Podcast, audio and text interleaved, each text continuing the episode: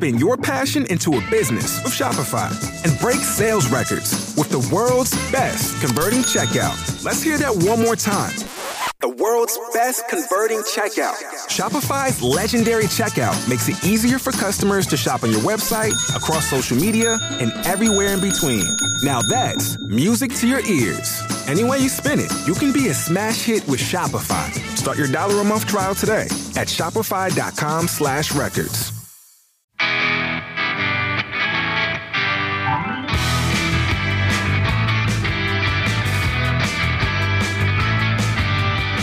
Hello, and welcome to the next episode of How Good It Is, the show that takes a closer look at songs from the rock and roll era, and we check out some of the stories behind those songs and the artists who made them famous.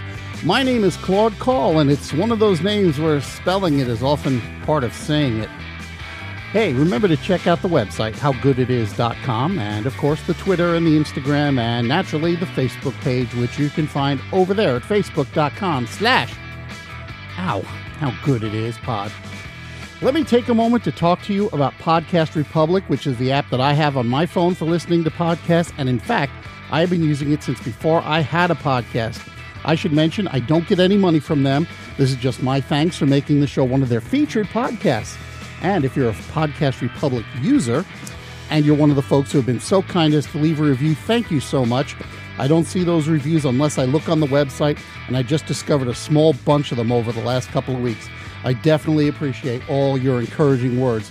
You don't have to create an account to use Podcast Republic, but if you do, you can sync your listening across different platforms. So you can go from your phone to your tablet to your desktop or whatever you like, and you can just pick up wherever you left off. And and I really dig this feature. When you stop listening and then restart a little while later, the app has an option to back up about 15 seconds to help you get back into context. That's useful if you're an old guy like me. You can look for the link at my website or you can find it in the Google Play Store. Today's trivia question is kind of an arcane one, so let's see how it goes for ye. What piece of weaponry developed in World War II got its name directly from the musical instrument it resembles? Got that? World War II era weapon, which gets its name from a musical instrument. What weapon was that? I guess I can also add that a variant of that weapon is still in use, but as far as I know, they don't really use that name anymore except as a generic term. And I will have an answer for that at the end of the show. So today we're talking about Deacon Blues, the second single from uh, Steely Dan's Aja album. Now, when I was a teenager, I bought a bunch of singles, but for some reason I didn't buy a lot of albums. And Aja was probably one of the first albums I purchased with my own money, and it immediately pulled me in. A part of me was kind of irritated that there were only seven songs on the album because, hey, I paid for a full album. There should be like 10 or 12 tracks here. And the other part of me was irritated that there were only seven songs because, oh my gosh, this is so good. And I pored over the lyrics and the credits on the album, and I was a little bit confused by the fact that, with the exception of Donald Fagen on vocals, nobody appears on all of the tracks, not even Walter Becker. Even 14 year old me, who was more typically immersed in pop music, could sense that this was both a strange departure from their earlier sound and a piece of genuine greatness. And I, I, I urge you, I urge you, if you have a copy, go back to it. Go back, have a listen. Listen with earphones on, okay? Put on your headphones and listen. Just give it a real deep listen. Lyrically, the album was starting to move away from what Robert Christgau referred to as their collegiate cynicism and into a more introspective thing. And meanwhile, you know, Becker and Fagen, they were managing to merge rock and pop and jazz into this cohesive whole that we really hadn't seen before. One more thing about the album before I move into the specific song. Rumors abound that the late comic performer Phil Hartman was responsible for the album's cover. Now, while Hartman was a graphic artist before he became famous, and he is responsible for several album covers, Aja wasn't one of them. The art direction came from Oz Studios, and that minimalist cover photograph was taken by Hideki Fujii. So, Deacon Blues was born in Malibu, California, at Donald Fagen's house. Uh, Becker came to the house and they were noodling around on the piano. Fagen told the Wall Street Journal that he had an idea for a chorus. If a college football team like the University of Alabama, which was a pretty powerful team at the time, could have a grandiose name like the Crimson Tide, well, nerds and losers should be entitled to a grandiose name as well. Well, around the same time, the Wake Forest University team was not doing very well for the better part of the 70s, and that team's name was the Demon Deacons. So the popular thinking was that they were comparing Alabama to Wake Forest. However, Fagen says that they got Deacon from football player Deacon Jones, who was one of those players who got a lot of attention because he had an outsized personality. Plus, it scanned nicely into the song. And of course, blues is both considered an alternative to uh, Crimson Red, plus, it ties in well with the overall attitude of losers. Walter Becker has described the guy in the song as a triple L loser. In that same Wall Street Journal uh, interview, he said, It's not so much about a guy who achieves his dream, but about a broken dream of a broken man living a broken life. Fagen added to this that a lot of people think that it's about a guy who ditches his suburban life to become a musician.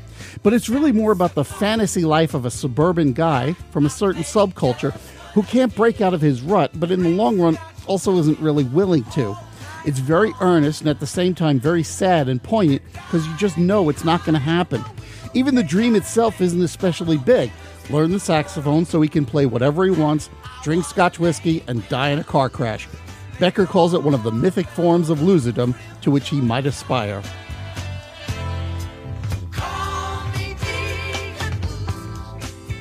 And if you've lived in or near this world, you can probably think back and realize you've known this guy. For me, it was the dad of a friend of mine who had the relatively simple dream of owning a boat. Nothing especially big, just something he could go fishing in a small boat with a motor and maybe a rudder on it. And he would give us these lessons in his living room so that we could help him navigate when he got that boat. Shoot, I haven't thought about him in a long, long time. Becker and Fagen uh, said repeatedly that their habit is to work on the words and the music at the same time, which is a departure away from many other songwriting teams. They look at the music as a single flow of thought, which allows them to kind of riff back and forth until they're both happy with the result. Now, at one point in that Wall Street Journal interview, Fagen says that the line about the expanding man may have been influenced by a 1953 science fiction novel by Alfred Bester called The Demolished Man. The both of them were science fiction fans, but the relationship of the song's character to the novel, eh, it's kind of tenuous at best. Because here's the thing around that same time, I read The Demolished, the Demolished Man. And it's about a future society where a large segment of the population has ESP, that they can read minds. And the main character in the story commits a crime. So he needs to find a way to uh, prevent others from reading his mind so they don't know that he did it because the punishment for the crime is demolition, which is the telepathic stripping away of memories and the upper layers of personality, and that leaves the person open to re education. Now, the expanding man in the song sort of sees himself as climbing evolutionary levels and maybe seeing his options as he's ready to cross that fine line, which he hasn't been able to before. Well, we retreat back to the chorus with the whole fantasy sequence playing out again. So the connection to the book is largely a matter of parallel construction of its title and not much else. The song was recorded at Village Recorders in West Los Angeles. Uh, guitarist Larry Carlton took the demo tapes and transcribed them into an arrangement for the rhythm section. Carlton described the arrangement as tight, but also with enough breathing space for other parts of the song, such as the horns and the background vocals that would all come in later. Saxophonist Tom Scott wrote the horn arrangements, and he was told that they needed to have a light feel, kind of like a, a, a Duke Ellington sort of sound. When he heard the demos and the completed rhythm section, he immediately had a sense of what needed to be done, adding notes which hinted at dissonance but weren't actually dissonant. In addition, Gary Katz, uh, the producer, arranged with engineer Rudy Van Gelder for most of the instruments to be recorded very close to the microphones, giving them this intimate sound and the ability for any given instrument to just jump out a little bit when they needed it to. Once everything was assembled, Becker and Fagen listened back and realized the song needs a sax solo and they knew exactly the sound they were looking for. The problem was they didn't know who the musician was. He was the guy who played the saxophone on The Tonight Show with Johnny Carson whenever they went to a commercial. So they got Gary Katz to contact NBC and ask around, and that's how they found Pete Chris Christlieb. So one evening after The Tonight Show finished taping, Chris Christlieb went over to Village Recorders to do the solo. Christlieb listened to what they had so far and he recognized the chord changes as being jazz by their nature rather than the blocky chords that pop music has. So he realized he had some space to improvise a little bit, and in fact, Becker and Fagen told him to do just that. By all accounts, he was told to play what he feels.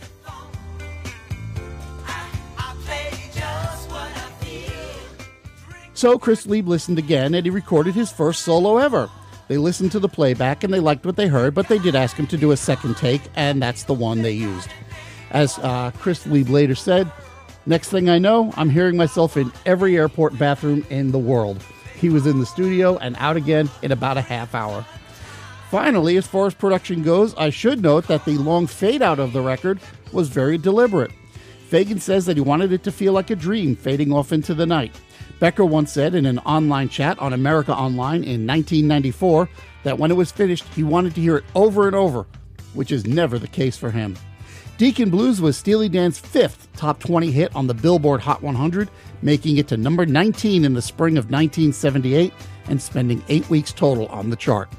So far as I know, it didn't chart anywhere else, although the album Aja peaked at number three in the US and number five in the UK.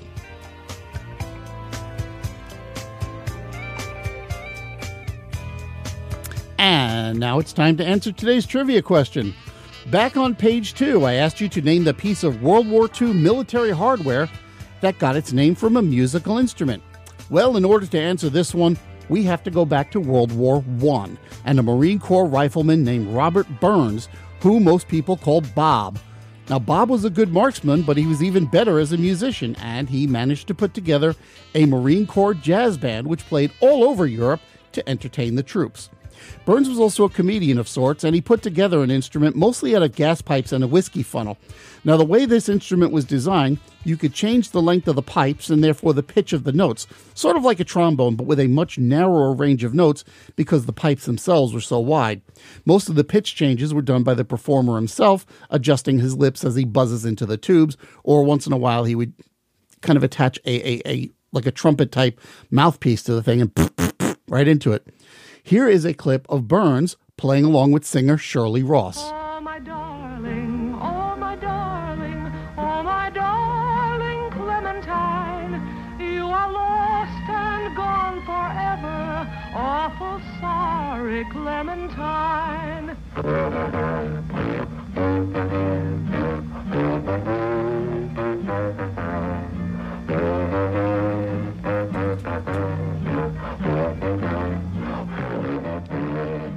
When Burns joined the Marines, he built another one out of stovepipes, and he used it now and then to comic effect in the jazz band performances.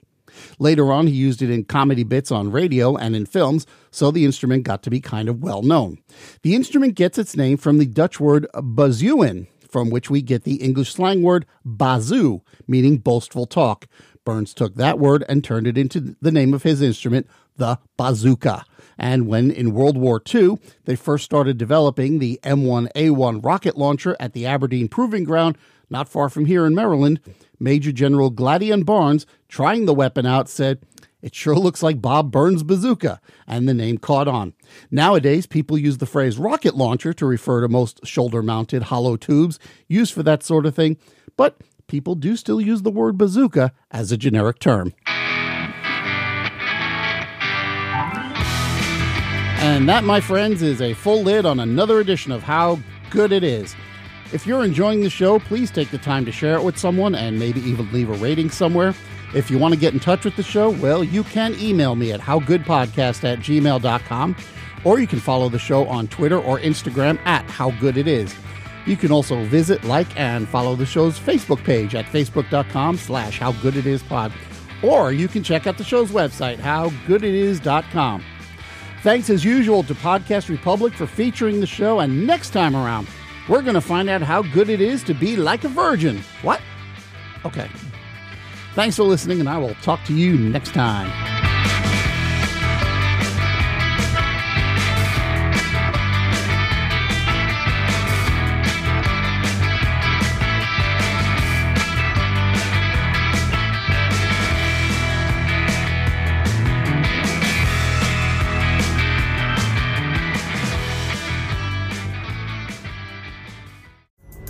Pulling up to Mickey D's just for drinks? Oh, yeah, that's me. Nothing extra, just perfection and a straw. Coming in hot for the coldest cups on the block. Because there are drinks, then there are drinks from McDonald's. Mix things up with any size lemonade or sweet tea for $1.49. Perfect with our classic fries. Price and participation may vary, cannot be combined with any other offer. Ba da ba ba ba.